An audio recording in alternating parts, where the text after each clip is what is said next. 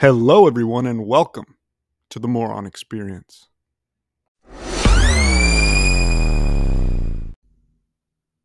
All right, so I want to kick the show off today, right?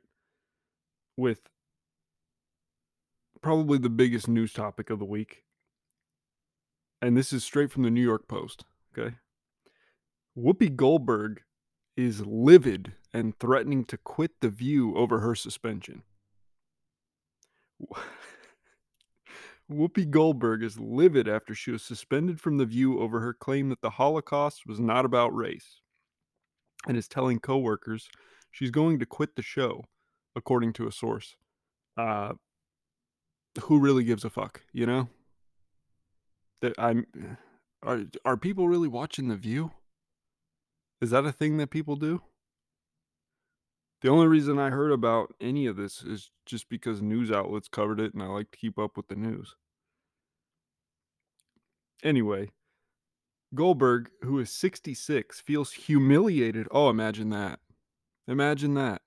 You said some stupid shit and all of a sudden you're humiliated. So poor, pitiful you. You've spent how many months now talking about anything from race to COVID and now the Holocaust, making asinine comments. But you're humiliated. So we should all feel bad for Whoopi Goldberg, right? Okay. She's humiliated at being disciplined by ABC execs after she followed their advice to apologize. Okay, so she's not really sorry, right? She followed their advice to apologize because she didn't want to get in trouble, right? Yeah, I would have more respect for you, Whoopi, if you just stuck with your comments and, you know what? This is how I feel. You should have just said that, right? But instead, you got to walk it back because God forbid somebody doesn't like Whoopi Goldberg. Anyway, she feels ABC executives mishandled this. Imagine that. She followed their playbook. Wow, this is insane. She went on The Late Show with Stephen Colbert and apologized again on The View the next day, a source said. So all of a sudden, it's interesting when I'm not trying to get political here, but when someone with more liberal views, right? I think Whoopi would describe herself as having more liberal views. Somebody with more liberal views, when they apologize for making shitty comments about something, then we're just supposed to forgive them. It's supposed to be water under the bridge, no big deal, right?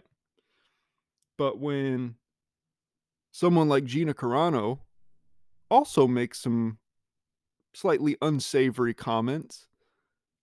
She's aligned herself with the right wing, right?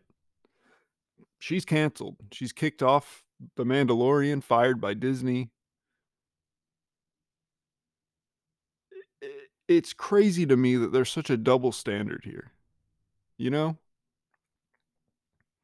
Like we told Kevin Hart he can't host the Oscars. He was literally fired from hosting the Oscars because he made a homophobic comment a decade ago. Like, we fired Gina Carano for the comments she made. So, all of a sudden, Whoopi Goldberg is supposed to say, I'm sorry, and everything's just, just going to be cool. We're all good here. Because she said she's sorry. No discipline. So now she's getting discipline and she can't believe it. She's shocked.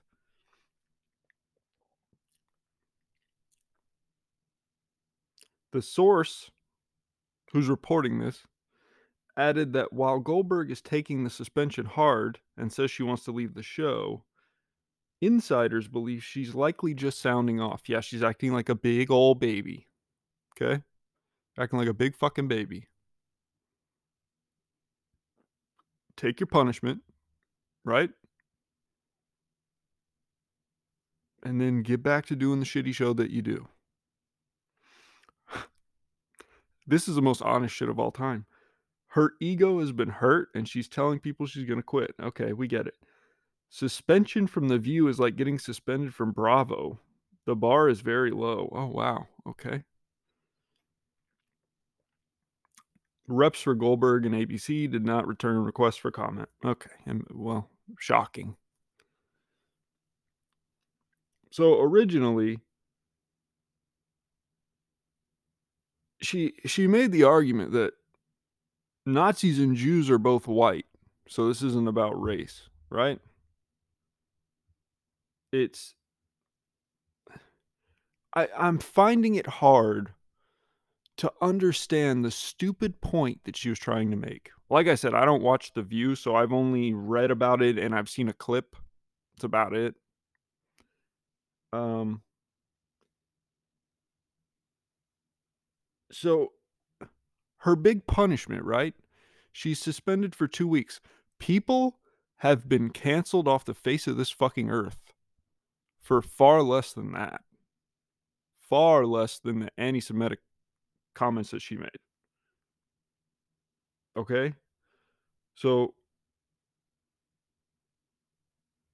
here's the statement from uh, ABC News president Kim Godwin, right? She says, Words matter, and we must be cognizant of the impact our words have. Oh, that's very nice. Oh, she wrote this in a memo to employees, and she dubbed Goldberg's comments wrong and hurtful. Well, right you are. Oh, wow. So her. Okay. Her co hosts. Listen to this. As news of the suspension rippled through the network, it angered not only Goldberg, but also her co hosts on the daytime talk show. So her co hosts. Uh,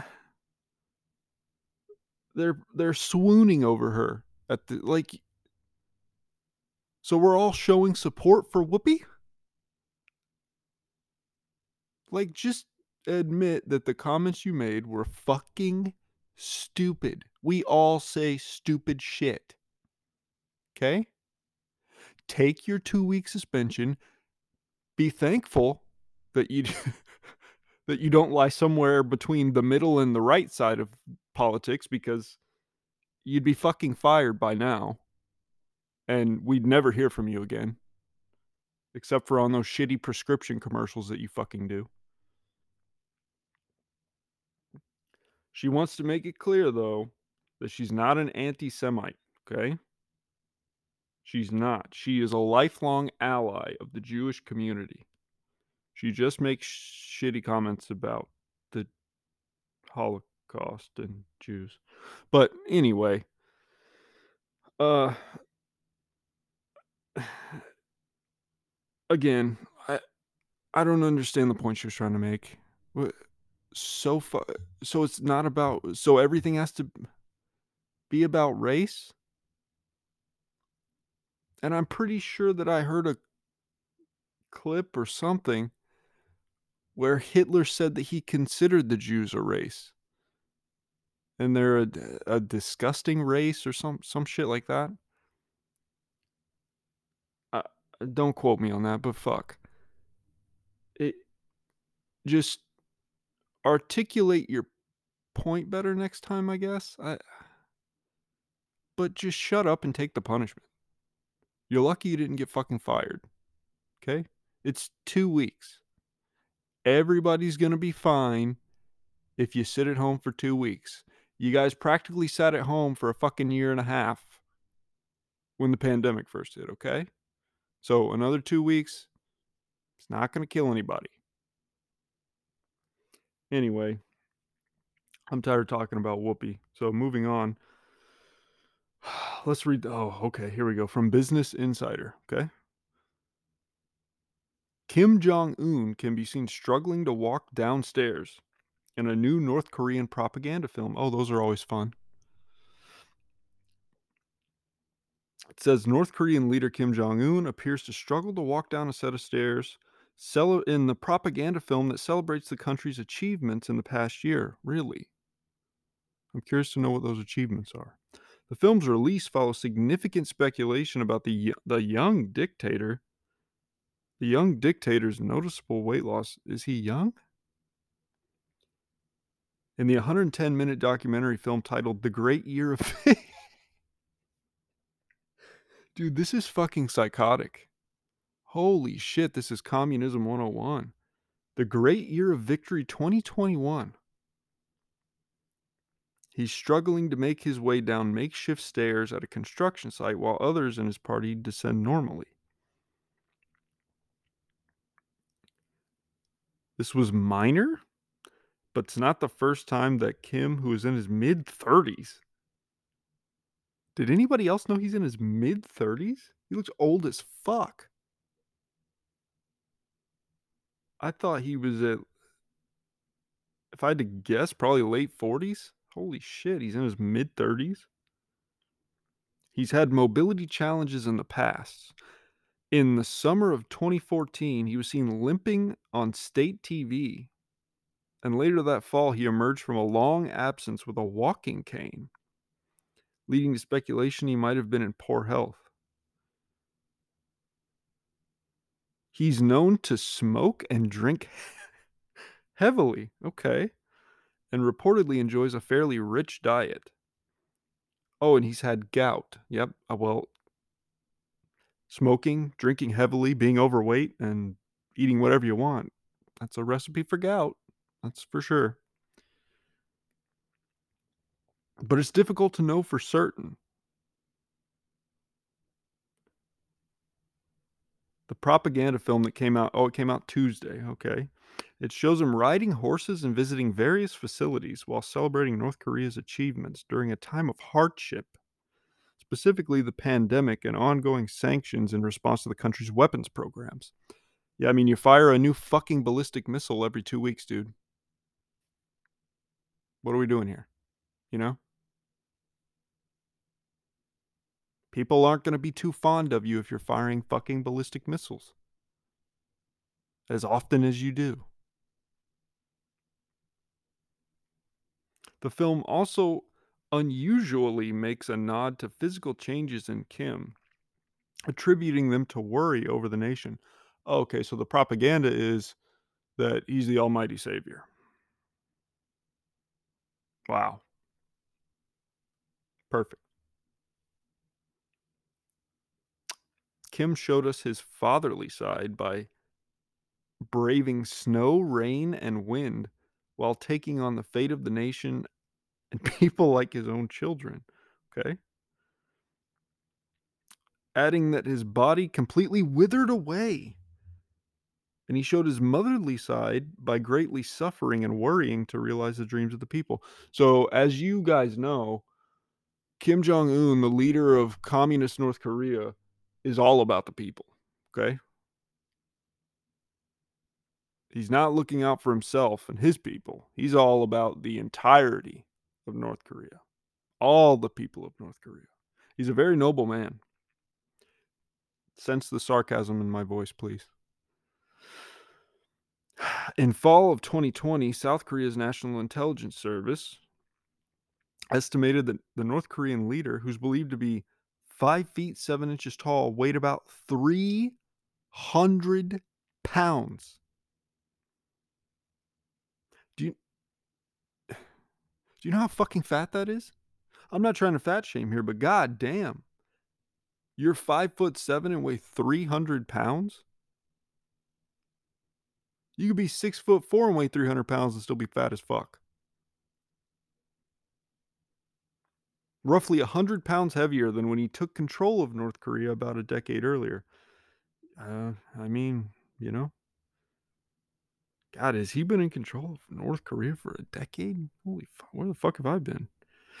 But in July 2021, about a month after North Korea, watchers noticed that Kim was looking a bit lighter. It was reported that the spy agency had concluded that Kim had lost anywhere from 22 to 44 pounds. That's a big fucking range. Okay.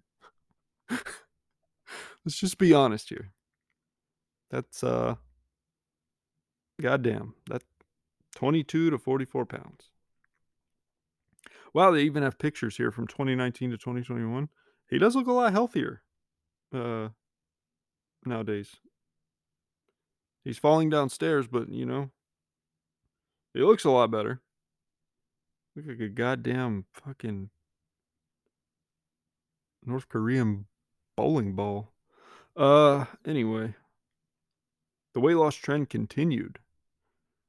And the change is quite visible in photos. Yeah, as I just said.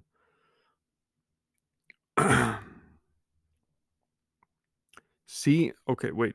North Korean state media even addressed the weight loss at one point, seeing respected General Secretary Kim Jong un looking emaciated. Breaks our people's heart so much. Does he. So. Are we buying the fact that the citizens of North Korea are happy? I'm sure some of them are, but they're talking about the people as a whole here. Uh, everyone is saying that their tears welled up when they saw him. Okay, so I think what we have here is a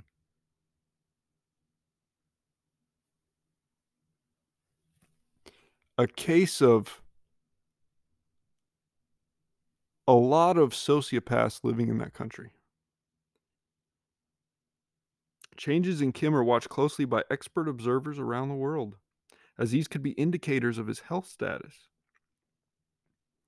Succession in the nuclear armed state is unclear, and his health says a lot about the health of the regime. So, we're already talking about successors here? Or. Because I just read that he's in his mid 30s. Do we are we just gonna go ahead and say that he's gonna die soon or uh anyway. I don't have a ton of thoughts on that. I just thought it was interesting that uh I mean, I don't know why I'm surprised that they have a propaganda film over there, but uh there it is and apparently he works for all the people of North Korea. He loves them all and wants to take care of them all and they all love him back and everything's hunky dory over there. So, congratulations, Kim Jong Un. Uh, so, another thing I wanted to get to from the New York Post reporting a massive brawl breaks out at Golden Corral Buffet. Okay. so, this is actually pretty funny. Dozens of ticked off diners got into an all out brawl that was caught on video at a Golden Corral buffet in Pennsylvania after the eatery, get this, right? Ran out of steak. Okay. A massive brawl. I watched the video. It's, uh. I haven't read this article yet, but I watched the video. And goddamn, there's a lot of people. There was a lot of chair throwing. I even saw a dude pick up a table and try to throw it at one point. Shocking footage from the Friday fracas. Okay. Shows a mob of patrons hurling punches and chairs, including baby seats. So here's my issue, right? I'm a I'm a proud parent. Okay the fact that there were baby seats in the vicinity tells me that there were children around that were small enough to be in high chairs. Okay. Now I'm mad, right? Now I'm pissed. Because it's one thing if adults really want to fight over some petty shit like running out of steak. When you're throwing chairs and there are children around, let me just tell you, you better not throw a fucking chair when my child is around, okay? Or we're going to have a big fucking problem. We're going to have a real big problem. Anyway, while others in the crowd scrambled to safety, okay, workers at the restaurant, Golden Corral, can be seen trying in vain to calm down the wearing diners. with a child heard crying at one point, and the restaurant left a littered mess. Uh, It's unbelievable to me that grown adults have so little control over their emotions that they would get into a giant fight over a restaurant running out of steak. What in the fuck is this world coming to? It's a child was heard crying. So we're literally there's children around, man. What kind of example are we setting here? Could we all think about that for a minute? Could you have gone for the chicken? Hmm? Could you have maybe tried some ribs? Did they have any pork chops there? Uh, is Golden Corral known for their juicy, delicious steaks? Is that is that a thing that Golden Corral is known for? Because I haven't been to one in over a decade, so I don't know. But the last time I was there, the food was dog shit. And they have that nasty chocolate fountain. All the little kids are running up and dipping their fingers in it. So, and I've seen the videos of people who bust out the drive through windows and damn near choke the life out of the fucking drive through attendant because the chicken nuggets weren't, we didn't have any chicken nuggets. So I know people are crazy, but goddamn. Was everybody that went to Golden Corral that night just hankering for a yummy steak? I I'm genuinely confused. There was a shortage of steak and two parties were involved and one family cut in front of another family. Oh, so they felt like the steak was stolen from them. They were taking their time and they ran out of steak and it got into a heated exchange at the tables. In a statement, Golden Corral acknowledged the melee, but said no one was hurt. I find that hard to believe. There were punches and chairs and tables thrown, and baby seats, high chairs. We're aware of an unfortunate disturbance that started between two parties of guests at our franchise restaurant in Pennsylvania. We notified local authorities and they are investigating the incident. Okay, wonderful. Thankfully, no serious injuries have been reported, the company said. The safety of our guests and coworkers is our top priority. I guess from now on, to ensure the safety of your guests and coworkers, you should probably make sure you have enough steak. Right? I guess that eh, fuck. Don't ever run out of any fucking food again, because goddamn, who knows what'll happen? What if one of these psychopaths had a gun and brought it into your restaurant? If you're crazy enough to throw chairs over fucking a lack of steak, then you'd be crazy enough to whip out your pistol. That's for sure. I know that's being dramatic a little, but goddamn, you you never know. I, at the very least, every single one of these people needs anger management classes. Cause fuck, you know.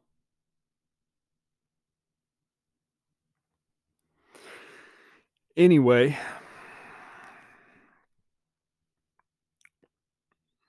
only a few minor injuries were sustained, according to the police department. The public safety director said in a statement. And then, of course, they have photos here. Our department is currently investigating the cause of the fight and attempting to identify those who were involved. Are, are we gonna are we gonna fucking arrest all these people or what? Is that what we're doing? Anyway, that's uh that literally leads me to wonder. I know crazy shit like this happens all the time, but why?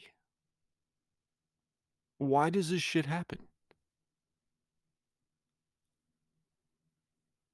Who d who decides to lose their cool like, I guess maybe these people were all having a bad day simultaneously, and their big event for the day, maybe for the week or for a fucking month, who knows?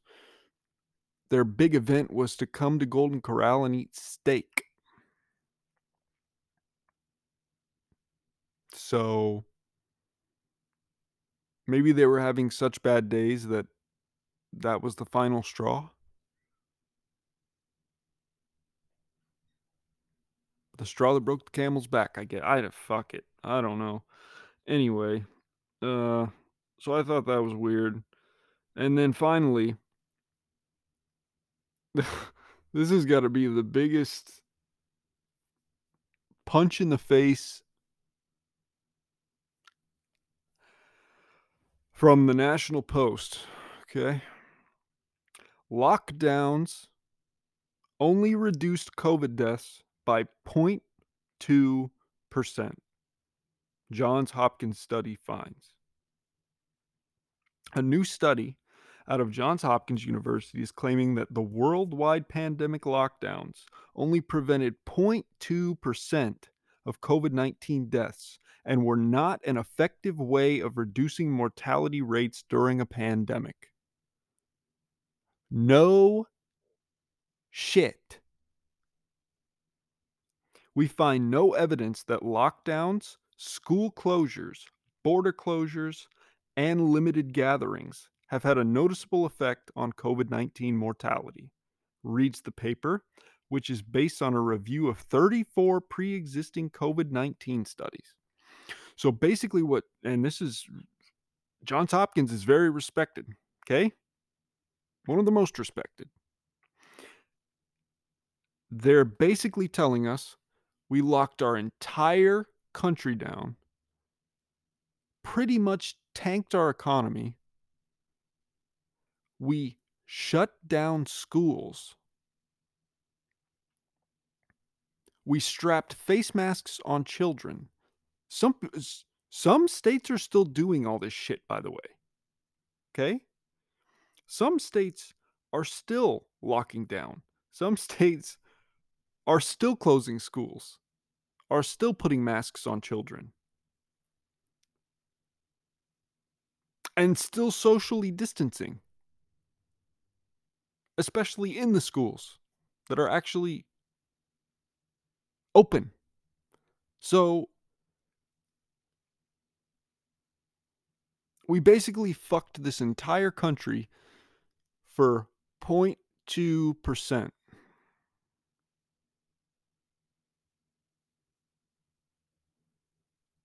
Now, I'm going to keep reading this article because I haven't read it. I haven't I, I don't read any of these before I do these shows. So, because I like to be surprised and react organically. So, given the devastating effects that lockdowns have caused, yeah, again, gonna say it again, right? No shit. No shit. We, a lot of us have been trying to tell you people that. The authors recommended they be rejected out of hand as a pandemic policy instrument. In both Europe and the United States, researchers found that a lockdown could only be expected to bring down mortality rates by 0.2%, as compared to a COVID 19 policy based solely on recommendations.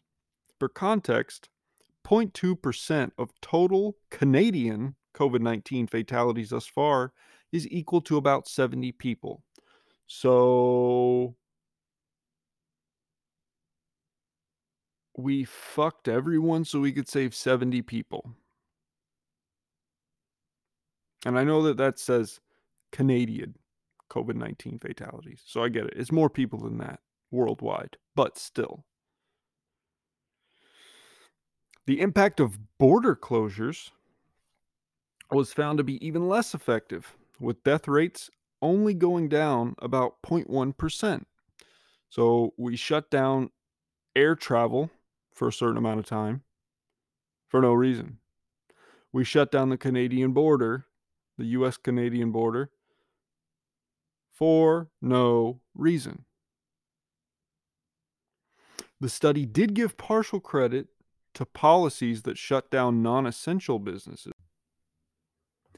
Businesses, which they concluded could bring down COVID death rates by as much as 10%. The study noted that this was likely to be related to the closure of bars. So now we've completely changed our tone here. So we're saying that it's a very minimal impact on COVID 19 deaths when we're talking about border closures and when we're talking about lockdowns, right? But now we're saying that simply closing bars or non essential businesses brought down death rates by as much as 10%. The problem with that is a lot of things can be deemed non essential. A lot of essential things could be deemed non essential. A lot of non essential things could be deemed essential, right? So it's hard to figure out where to draw that line. But anyway, the meta analysis drew on studies where researchers felt they had enough data to draw a link between lockdown policies and their subsequent effect on COVID 19 fatalities. One cited paper is a November study published in the Review of Financial Studies. Researchers comprehensively broke down the COVID strictures in every single U.S. county. Holy fuck. Every single U.S. county? That's a lot of goddamn counties. Throughout 2020 and then compared them against the county's subsequent COVID fatality rates. That particular study found that restaurant closures and mask mandates saved lives, but that spa closures basically did nothing. What the mask mandates are listen, cloth masks were shown to be somewhat effective in the original COVID. Okay in Delta and Omicron, again, as has been stated across all political party news sites, okay? Whether it's CNN, Fox News, everywhere. Cloth face masks, nothing more than facial decorations at this point. They tell you you need surgical masks or N95s, okay? They need to fit very well around your cheeks, chin, nose, right? So I feel like these results are a tad bit skewed anyway. But anyway, another cited study is a July 2020 paper that tallied up COVID 19 outcomes in the world's 50 hardest hit countries and then compared it to factors ranging from border closures to obesity rates. Yeah, you don't want to compare obesity rates here in the fucking United States, I'll tell you that. That study found that full lockdowns and rapid border closures could measurably bring down a country's case rate, but didn't have much effect on death rates. Why is that? That's because 99% of people that get COVID are totally fine. That's just the stats. That's not me discounting COVID. COVID is awful, okay? And it's killed a lot of people. But when you look at, you know, you have to look at data. You have to look at stats. You have to look at. It's very important to read into those things because that's numbers and data and statistics are what's fair. So, researchers excluded nearly 83 studies for consideration, including some that supported the efficacy of lockdowns the most notable of which is a 2020 study published in the journal Nature that concluded that European lockdowns helped avert between 2.8 and 3.5 million deaths in the first months of the pandemic. That's fucking insane, dude. We all know that that's. Are you kidding me? You're telling me that because Europe locked down, they saved 3.5 million people's lives? Come on. Who do they think they're fooling here?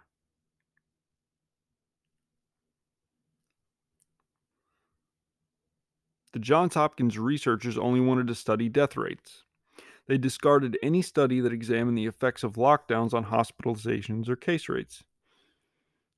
Uh, case rates, especially, because that's not, we're not, we should, at this point, and obviously they're looking at the study, the entire pandemic. But at this point in time, there's no reason we should be worrying about case rates. It seems as though I'm no doctor, I'm no expert. It seems as though, from everything I've read, Omicron's going to hit everybody. Okay? It sucks. It's not fun. Nobody wants to have this disease. I wouldn't wish this disease on anybody. But it's, from what I understand, 140 times more transmissible than the original COVID variant. So I feel like Omicron's going to hit everybody. Okay. So we don't need to be worrying about case rates at this point. Hospitalizations are another thing, okay? It's we should still be keeping an eye on hospitalizations and obviously deaths. Okay? Those are two very serious things. But case rates, you know, it's highly transmissible. What are you going to Why are we going to freak out if case rates go up?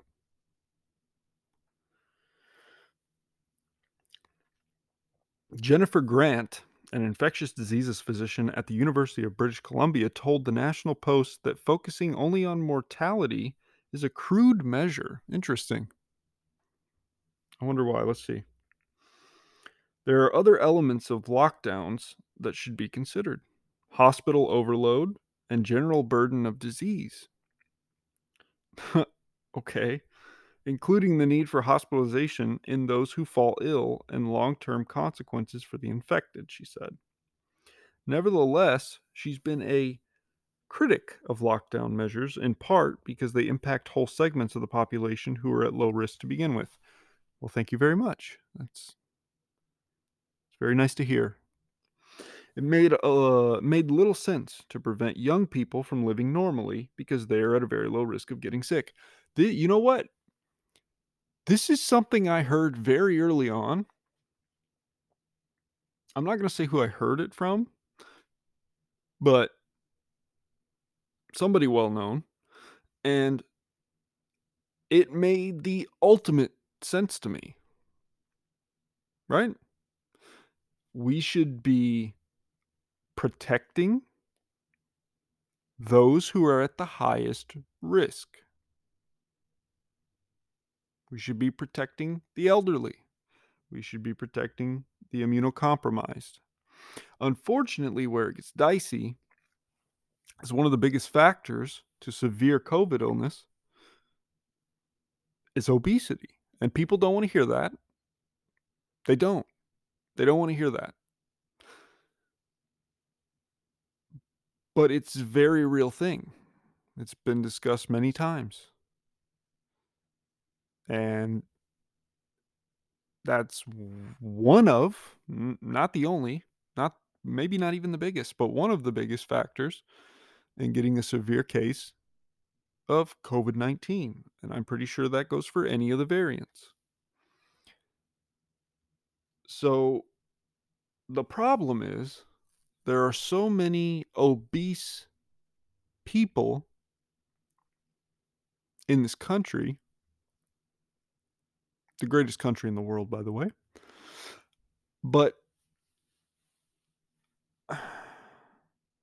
how could we, since they are technically at a higher risk, how can we protect them? You know, because you have you have very overweight 10 year olds, you have very overweight 20 year olds, very overweight, and so on and so forth. So that's where starts to get a little dicey. But I don't know. I just thought that that was a much better idea. And I also think at this point, like mm, there's certain risk to life, you know, and I feel like we've done all we can at this point.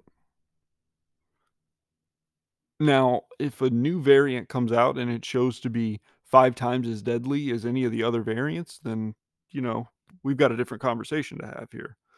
But if things are going to trend the same way that they've been trending I think we can just let people make their own decisions, you know? If you feel comfortable wearing an N95 and that makes you feel safer and happier and then by all means, I promise I won't make fun of you, you know? You you do your thing. But at this point, 2 years later, with all of the the therapeutics and the vaccines and you know, having a variant that is seemingly by all the statistics that we have available to us right now, seems to be less deadly. And some would say much less deadly than Delta or the original COVID. So I don't know. I'm rambling at this point, but it's like anyway, so she yeah, she goes on to say, uh because young people are at a very low risk of getting very sick, but have been very, very heavily hit by the impacts of the lockdown, which young people have.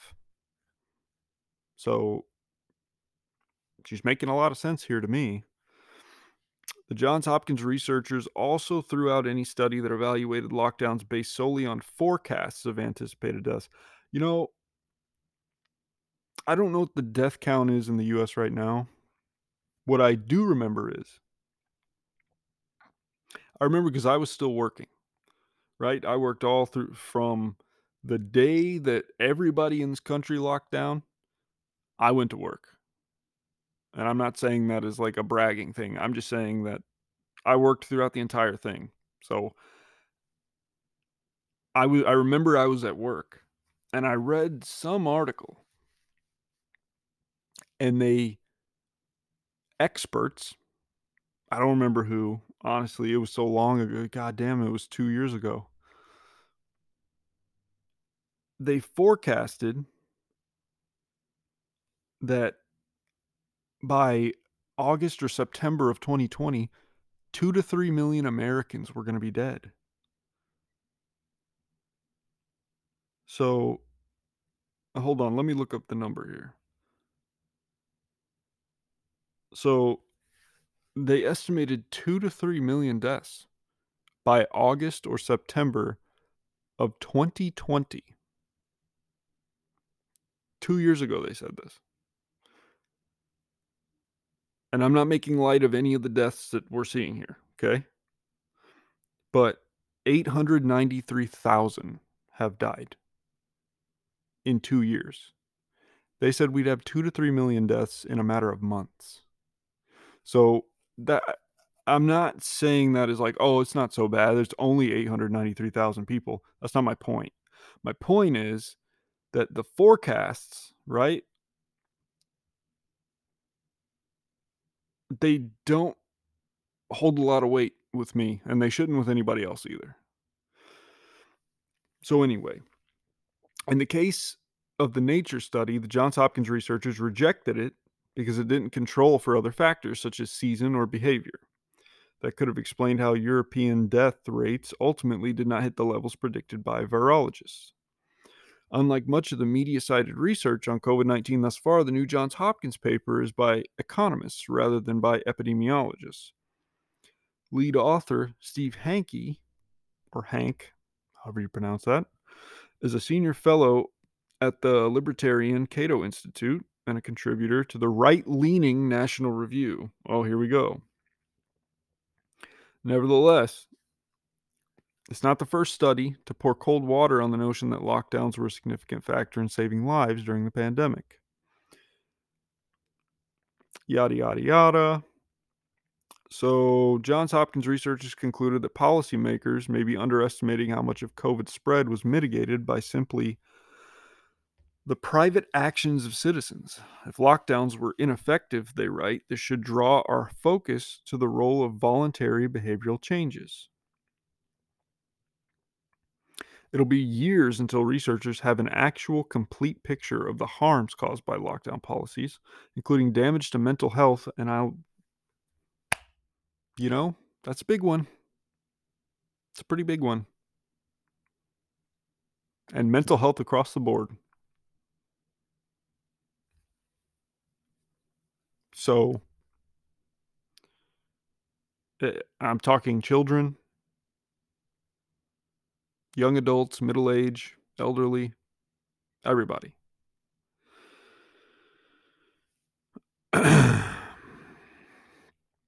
so, uh, and corresponding spikes in cancer and overdose fatalities. I know that there have been tons of overdoses because what do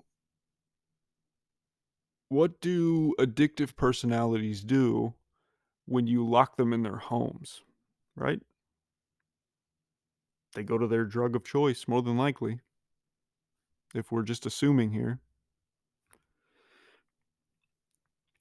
So, what is known, however, is the costs. Government imposed lockdowns spurred by the COVID 19 pandemic have proved to be one of the most expensive single events in human history. So, this continues to reference Canada, but let's use it for context. In Canada alone, the first year of the pandemic yielded a $343 billion federal deficit, driven largely by payments to workers unemployed by government mandated closures of gyms, restaurants, and other public spaces. That was another thing that was a little weird to me. I, I guess I understood the logic, but why are you closing gyms? Right? I know everybody likes to fucking everybody these days. I didn't even get into the Joe Rogan stuff, but everybody these days likes to talk shit about Rogan, but he's been saying that from the start like exercise, eating a well-balanced healthy diet, taking vitamins and supplements. These are all big things that can help your immune system, right? And I still have not heard any actual. Uh, when has Fauci ever said that? Has Fauci ever even suggested that? I'm just saying, it is a little strange. We're so keen on sticking needles in people's arms. I and I'm not I'm not against that. I'm not against whoever wants to get the vaccine, go get the vaccine. You know, vaccines are great. But can we promote the vaccine and also promote exercise and also promote a healthy diet, supplements? You know how refreshing it would be for them to give you just give you a sample diet. Some people some people are just ignorant when it comes to health and fitness. They are. And that's okay. It's not everybody's area of expertise. It's not it's not everybody's thing, but could you have just put out a sample of like, "Hey, maybe eat this. Maybe try this diet. Hey, maybe try exercising, you know? 30 minutes a day? How's that sound? Hell, 30 minutes, three days a week. Could you fit that into your schedule? I just think that that's a very important, uh, and and he, people hear that and they get upset about it for some reason, and they, they start like, "Oh, you're just a vaccine denier, man." Come on, bro. Why can't you get the vaccine and exercise and eat healthy?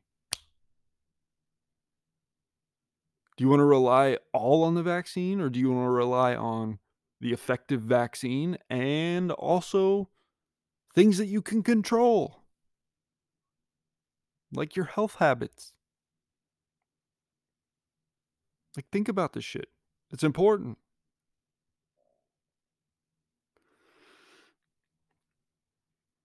Anyway. I, uh I do kinda wanna go over the Rogan thing. I know this is a long episode, but I've only been doing these once a week, so um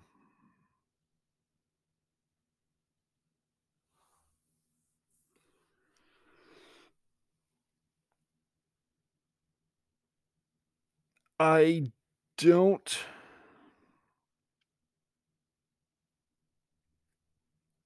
understand what exactly Neil Young was thinking.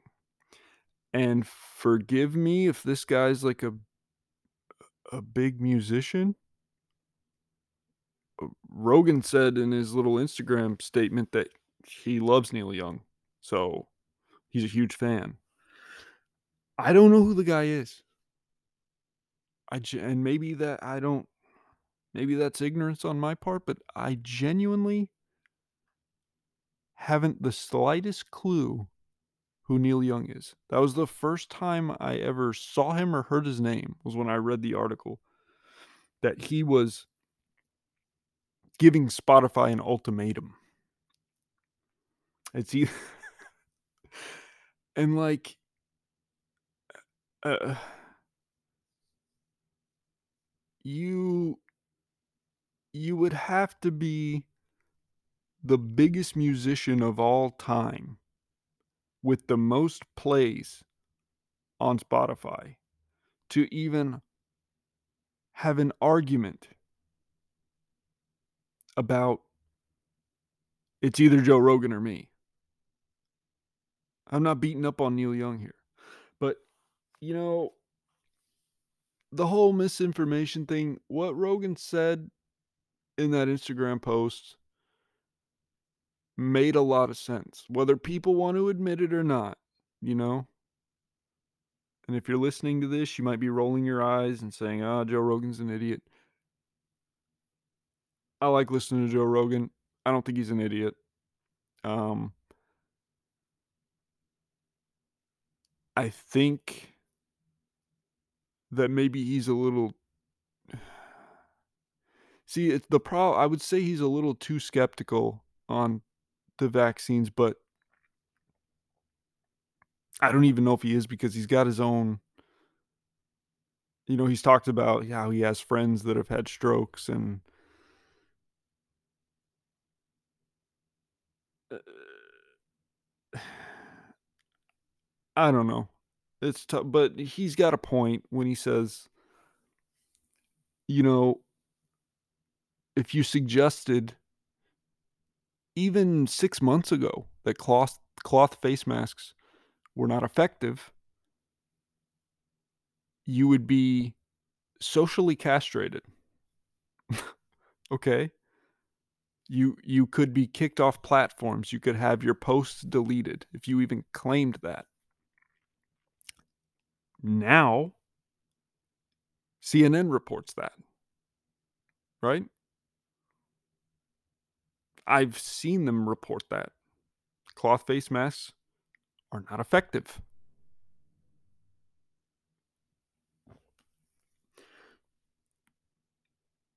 I've seen and he's got he's got uh I don't know. The whole thing is weird. Um you know, he did he did the video for 10 minutes. It was 10 minutes long. Um he just I don't understand the misinformation argument.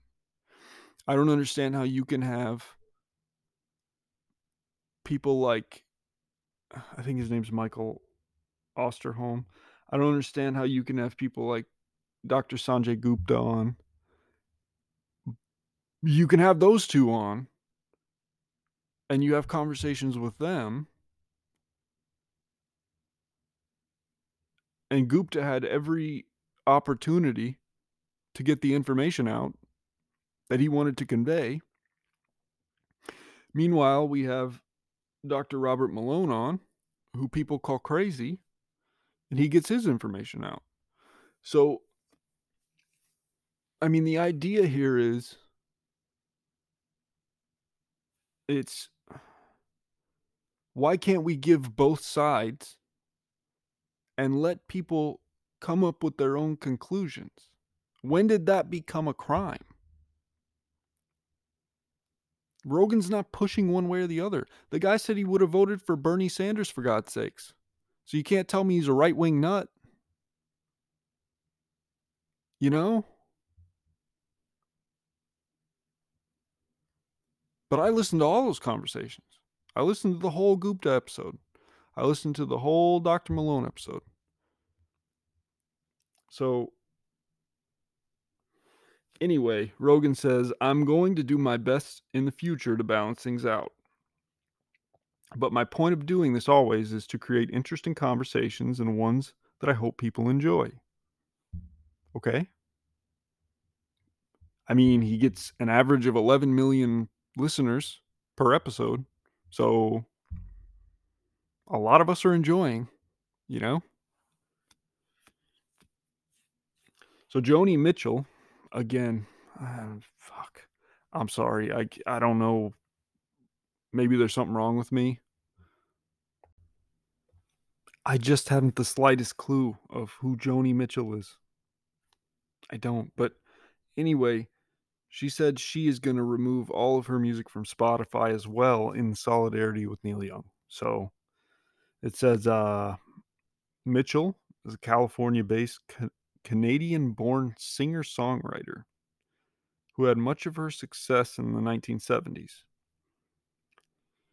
So, uh, you know, Rogan goes on to say that he's sorry that people feel uh, upset by the conversations that he's having, and he doesn't want people to feel upset.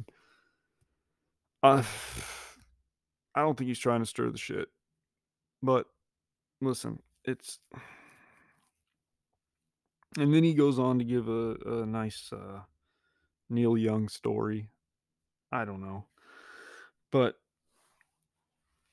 a lot of people like listening to Joe Rogan. I, I don't I don't know any other way to say it, man. You know? And uh hell, even Dwayne the Rock Johnson. Here's a uh, Yahoo News article right here. This is from looks like it's from BuzzFeed.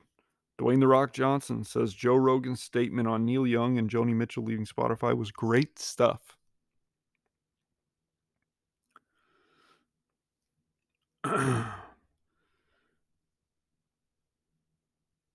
he says, Great stuff here, brother. This is The Rock.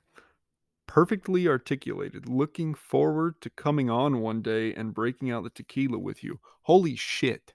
You want to break fucking records with Spotify listens for the Joe Rogan experience?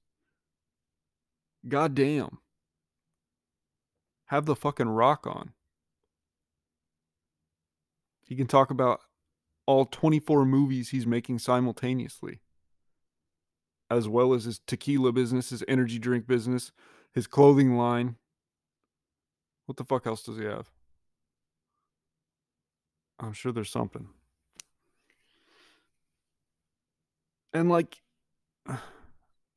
everybody likes The Rock. If you don't like The Rock, there's something fucking wrong with you. And The Rock likes Joe Rogan. He literally said, and we know The Rock endorsed Joe Biden for president. So we know The Rock's not a right winger, and he still wants to go on and have a conversation with Joe Rogan, who I also still say is not a right winger. So, and there's nothing wrong with being right wing or left wing, whichever way you want to go whatever side aligns most with your values. You know what I mean? But anyway, I fucking look forward to that. That was a long ass episode. Uh very long show. Longest I've done. And I've only done 3. So but anyway, uh I think that's about all I got for this week. Um if there's more news that comes out, I actually enjoy doing these. I really do.